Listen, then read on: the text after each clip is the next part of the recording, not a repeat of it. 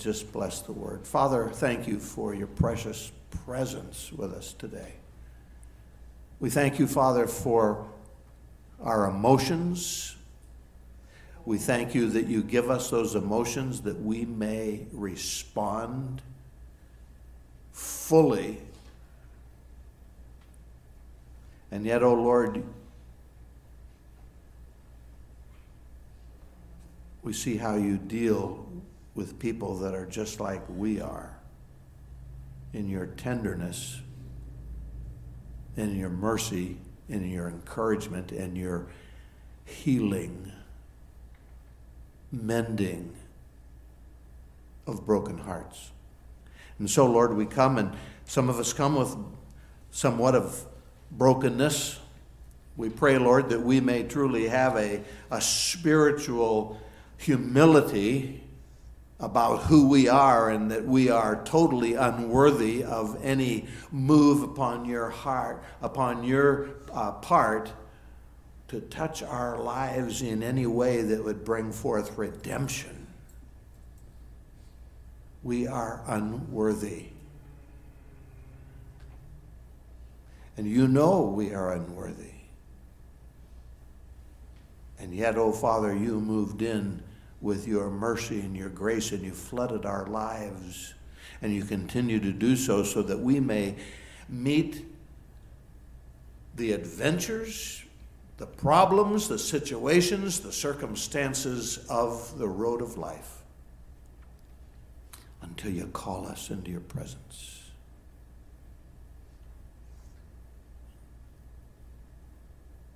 And you give us new, new our Father, today, as we go to the Word, teach us from it. Allow our hearts to be open. And Father, even as Jesus sat at the table and he broke that bread and their eyes were open, may we receive the bread of life today. And we pray, oh God, that if there is anything within us which would cause temptation to disbelief, that that may be banished because our eyes have been opened.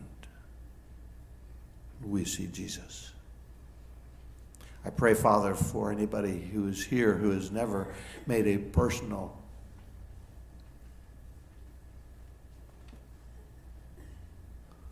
opening of their lives, surrender to Christ,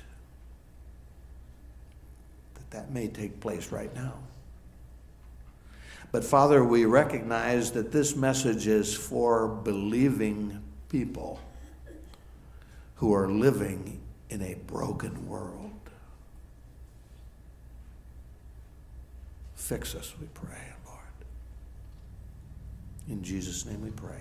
Amen. If you just go back to that scripture, chapter 30, 20, 24, I, um, I had read what Mark had read, just a few verses of what Mark had read, and um, I wanted to go back and read uh, some of that once again. I want to focus on a few of these verses, and then I want to go beyond just to close my thoughts with uh, uh, toward the, the very end of the chapter and see what, what Jesus was bringing about in their lives and the promise of the Spirit of Christ within them. I know that uh, as you live your life, you are like I am. You need to walk in the Spirit. You need to be tender toward the things of Christ and what He's doing through His Spirit in our lives. It is the Spirit of Christ that dwells within the life of every believer. You are that one in whom the Holy Spirit resides. Now you determine, you determine, I determine how you are going to surrender moment by moment to the leading of the Spirit of Christ within you.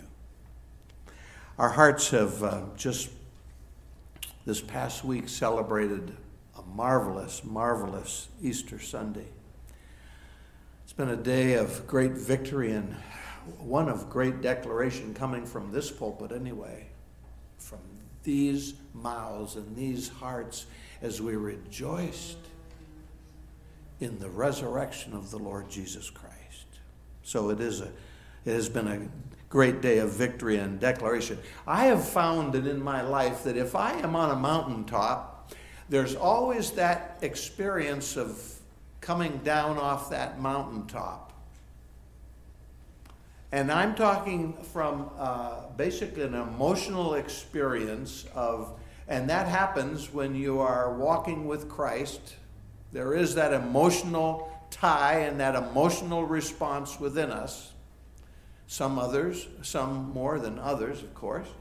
And uh, uh, but there's that oftentimes when we find a, a, great high emotionally in our lives, we're going to find that we're going down to a lower level, and that going down to a lower level often happens the week following. I trust that didn't happen all at once for you anyway in your experience this week, but um, uh, many of us by the end of the week have found in our circumstances and in our cultural boundaries or whatever, that our feet are still planted on this planet Earth and we face life, living, going on, sometimes going on without precious ones that we have said farewell to. But just like these men in our text, there is a there's a sadness and there is a grief and there is temptation temptation to, to take our eyes off our King of Kings and Lord of Lords. Temptation to walk not on that level of belief and trust, that element of faith in our lives, and yet to walk as somewhat like we used to walk. Oh, the danger of life. The danger of the pathway, sometimes going home is not such a good idea. But I want you to look at this text, if you would, and I just want to read um, Uh, you know, we, we read that. I'm, I'm, I'm going to just call your attention to it, and you have your Bibles open to it if you would. But um, I want you to understand that our, our text gives us this, this, this, this picture of these, these sad, broken-hearted disciples who are leaving Jerusalem. They were disciples. They end up back. The marvelous thing is they end up, they seek to be with those brothers and sisters as we come to the close of the, of the uh, context here. But here we, we come upon them and they're on the way home. And the marvelous thing is they, they meet Jesus. Here, these sad disciples, they leave Jerusalem. They had all been pumped up by what they had perceived Messiah would bring about and do. They were frustrated and they were questioning and they didn't know what was next. And here on their journey home, they meet Jesus. That's the way our Savior is, you know. He will meet us. And it's not always in a church service. It's not always when we're at home with our Bibles open on our lap or when we're in fellowship with other Christians. But Jesus meets us there in the dismay, in the gloom, in the frustration of our lives. And lo and behold, these fellows didn't even recognize Jesus. I'm sure that Jesus made sure of that. But as Jesus meets with them, he, he, he talked with them. And although they didn't recognize him, they began to unfold as he, just, he questioned them. He, he talked with them. He asked them the right kinds of questions, and they began to unload, so to speak, as the Savior walked with them. There was something about Jesus But they told him all about their troubles. I'd like for us to get on that path and travel with the Lord Jesus and these discouraged, these heartsick, I would call it, heartsick disciples. And I want us to observe how Jesus sets broken hearts kind of a, a, a deadened quality about it, how he sets those hearts afire. I don't even know if a fire is the right word, but on fire.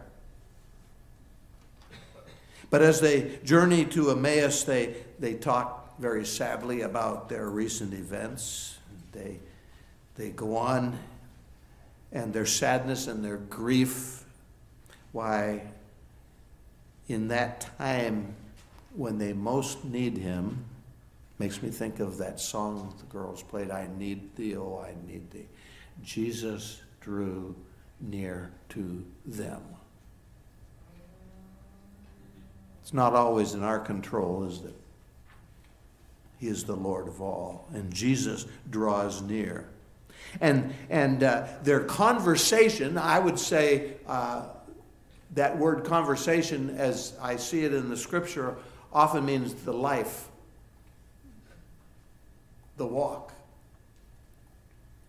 But there, it goes on, it's beyond there. Their conversation or their words and their actions and their responses to what's going on in their lives, in their world, reveals their hearts are broken, they're torn apart, they're struggling. We could say they were discouraged. Well, a discouraged heart is a broken heart. A discouraged and worn down heart is one that is sick. It's a sick heart.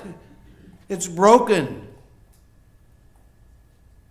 I'm sure as they spoke, they, their, their, uh, their depression seemed to, to be floating to the surface of their emotional beings, and you know, a depressed heart is a sick heart.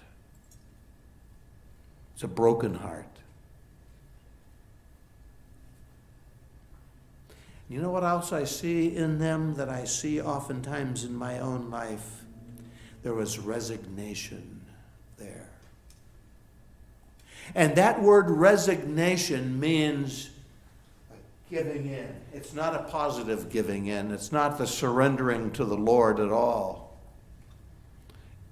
It's holding up your banner saying, I'm, I've lost it. There's nothing in me. And you know, resigned hearts are sick hearts, are broken hearts. And all these things are borne out in the conversation of life, the actions of life.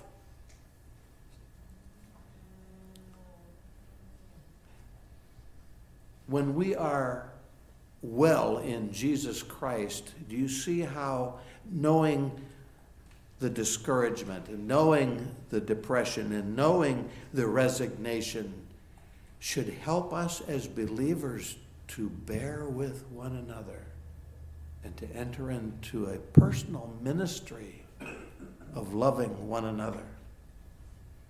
And I, I want us to see how Jesus begins to, to heal those hearts. I want us to, to see that. Um, he is our example. And as, as, as we live before people with broken hearts, we can go to God's Word and we can see, we can recognize how Jesus dealt with people. He is our example, He is our model. If you just look at uh, there in the, in the 16th it says, But their eyes were holden or stopped, that they should not know him. And so it gave Jesus an opportunity to do some preaching in a different way. And he said unto them, What manner of communications are these that ye have one to another as you walk and are sad? Jesus was very aware of the discouragement, of the, the sin sick heart, the, yes, that sickened heart, the depression, the resignation in their lives. And Jesus begins to mend these hearts, and He gives us the beautiful picture. He walks with them, even though they don't recognize Him, He walks with them. That's quite a thought, isn't it? Do you realize that when you sense that you're all alone, you're not alone?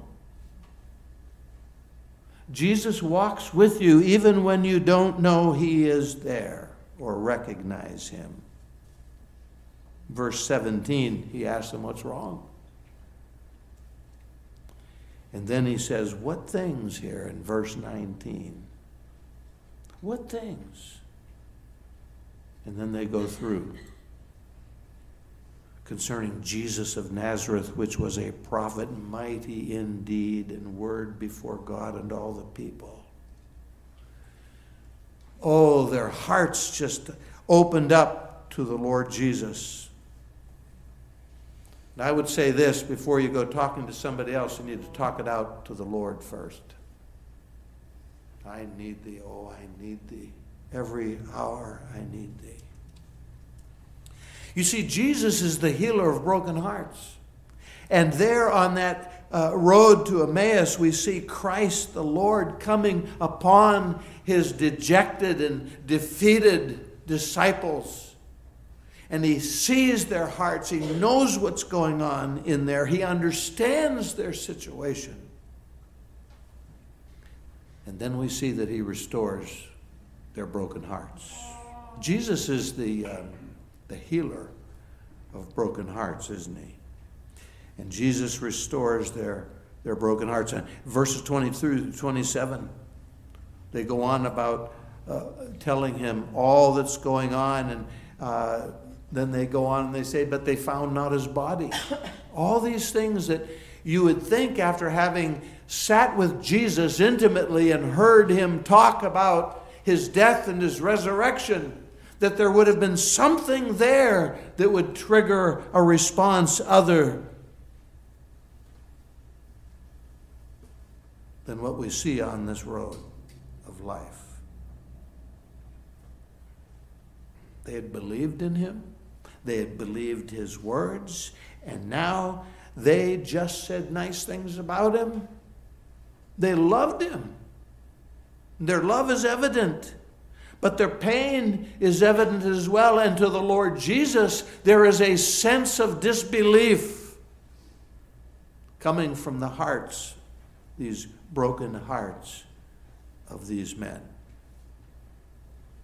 They had expected miracles, they had seen miracles, they expected on throughout their lives they would continue to see miracle after miracle. And now they were in a position where they were actually doubting his resurrection. You see, as verse 25 says, they were slow to believe. I think that's putting it nicely. They were slow to believe. And Jesus, recognizing how foolish, unintelligent, unlearned they were sounding, looked upon them with love and great concern, just like He does you, like He does me. When I walk in disbelief, after I have seen the miracle of new life in Jesus. You see, they were slow of heart. They had once been a, a daring band of men who believed. Now they, they doubted. They doubted themselves. They doubted the whole message of life they had heard from the Lord Jesus. They were expecting redemption more than just simply what we understand as the marvelous gift of God's grace, redemption. They had been thinking, oh, this great king of ours is going to lead us into absolute victory and freedom from the bondage of the Roman world. But now they were retreating, they were going home.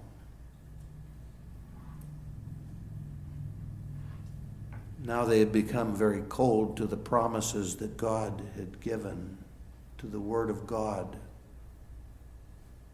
Actually, they had sat with the author.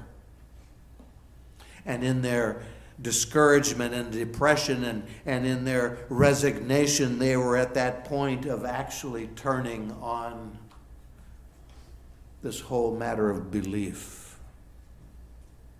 And we would say that they were backslidden. So their hearts were all these things, but now we add this their backslidden, broken hearts. So now, and I want you to pay attention to this, this is the practical application of the Word of God, I believe, for us. Not only as believers, but as those who will touch people's lives with the gospel of Christ. Beginning at Moses, the word says. In other words, he takes the word of God itself and he displays God's wonder and the message of life and redemption. And beginning at Moses, he teaches them the scriptures. Verse 27. He expounded unto them all, in all the scriptures, the things concerning himself. Oh, man, I would love to hear that conversation. So he's teaching them. That's the first thing he does. That must have been a most, most marvelous Bible study. And remember, this is before they even had had their eyes opened. But there was something in that walking and talking with Jesus and hearing him expound from Moses. These weren't clueless men about the scriptures, the Old Testament scriptures. It must have been a marvelous study. They saw how the scriptures speak of Jesus. Those Old Testament, marvelous Old Testament passages speaking of Messiah, the promised Messiah, the prophesied one coming. And to see Jesus pointing that scripture out and showing it to be of the Savior, applying to Him. And you see, faith is restored by taking in and by applying the very Word of God. That was going on in the hearts and minds of those men as they were being prepared to have their eyes open to Jesus. And I'll tell you what, the result is always this Jesus set their hearts on fire. verses 28 through 32.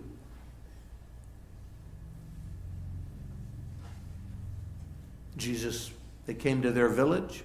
Jesus acted as if he would go on. They said, Please stay with us. It's late. Come in. Come, tarry with us. Have something to eat with us. They constrained him. Verse 29 says, and then it says in verse 30, and it came to pass as he sat at meat with them, he took bread and blessed it. You know, just that, those phrases there made me think immediately of just before crucifixion. Jesus sat with his disciples, and the word says he took bread and he brake it and he blessed it and he gave it to them.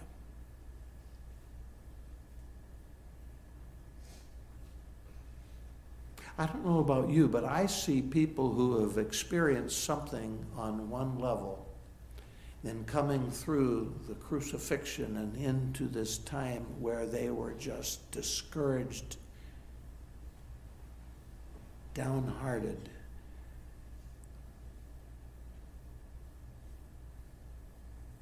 And as Jesus breaks the bread, as he blesses the bread, as he, as he gives it to them,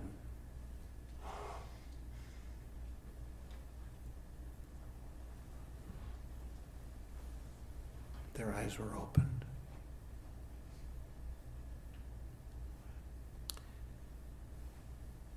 Verse 32 says, Did our hearts not burn within us? Burn. What a good word burn is. He set their hearts on fire.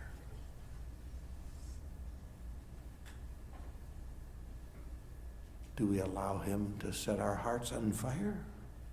Do our hearts burn within us when we are in the presence of Jesus? While he talked with them by the way, oh, how our hearts burned within us while he opened up the scriptures. Oh, how our hearts did burn within us.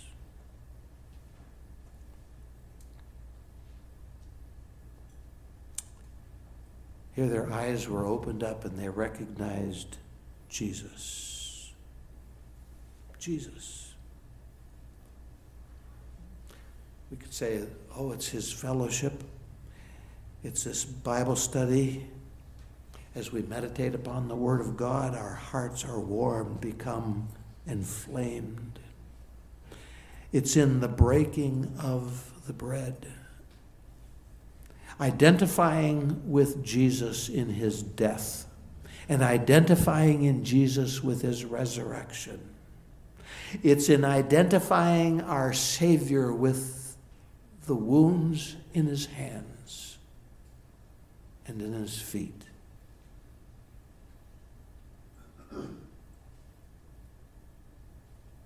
We need burning hearts that have been set on fire. I want us to look just quickly at what um, these that meant to these men. First of all, verse 33 says that they rose up the same hour. They were home, remember? They had just gotten home.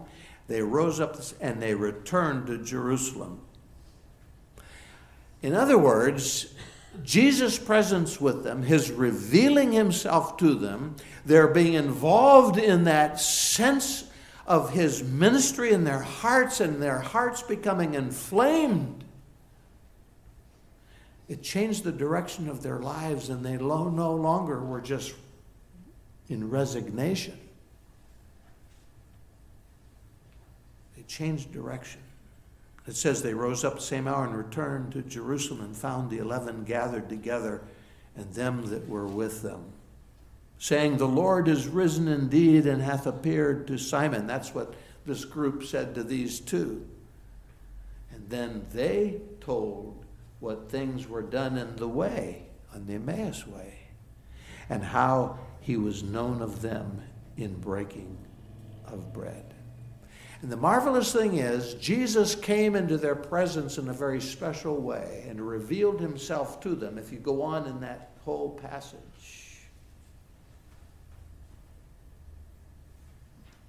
and he's revealing to them, yes, it is I, your Savior. He says, Behold my hands and my feet that it is I myself. Handle me and see, for a spirit hath not flesh and bones as ye see me have.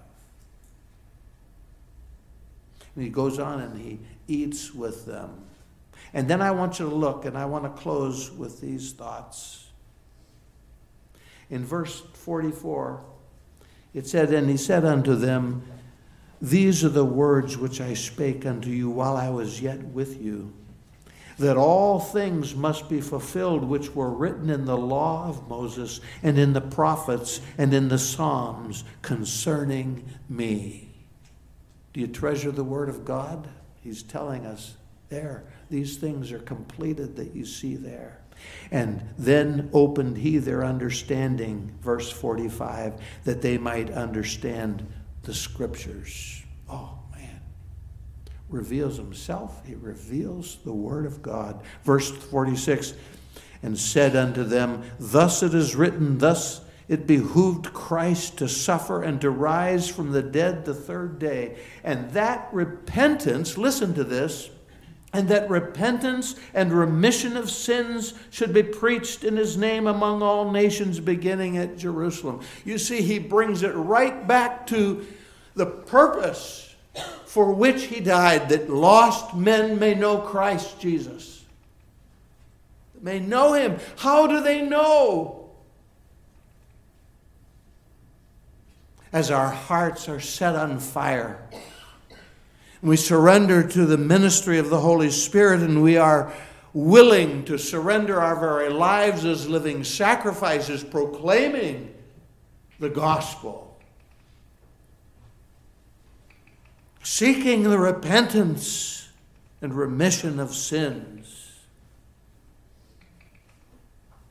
And he says, Ye are witnesses of these things. I'm not going to belabor it, but you just go on and it moves on into the next thing where Jesus says, I send the promise of my Father upon you, but tarry ye in the city of Jerusalem until ye be endued with power from on high. Do you know what that power actually was. It's the person of the Holy Spirit coming, descending upon the church. As Jesus leaves, he leaves the person of his spirit. Jesus' spirit within believers, that they may be witnesses of these things. That's the call of resurrection upon the lives of men and women whose hearts have been set on fire by Jesus Christ.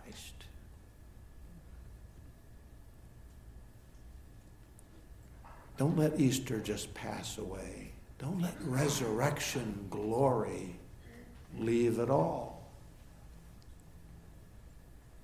Maintain the fire that God puts in your heart through the Word of God, through daily surrendering. What do you have for me this day, O Lord? And when you have that mindset, why there is nothing at all that even sounds like discouragement of heart, depression of a broken heart, resignation, and dismay. Hallelujah.